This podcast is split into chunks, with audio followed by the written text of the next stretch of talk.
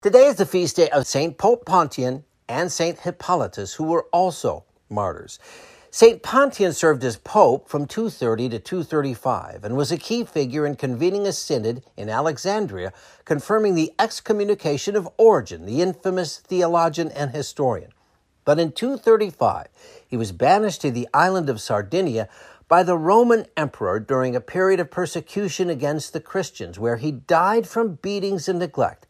But before he died, he was reconciled with St. Hippolytus.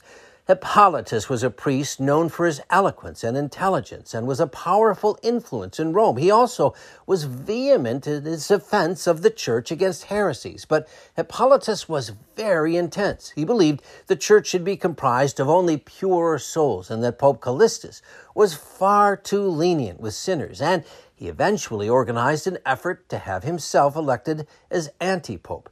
This placed Hippolytus in the middle of a schism where he remained for 18 years in the reign of three popes, including Pope Pontian. Finally, Hippolytus too was banished to the island of Sardinia, where Pontian was in his last days. But before Pontian died, Hippolytus was reconciled with both Pontian and Holy Mother Church. They died in exile on the island of Sardinia. St. Pope Pontian and St. Hippolytus, please pray for us. I'm meteorologist Mike Roberts for Covenant Network. Have a blessed day.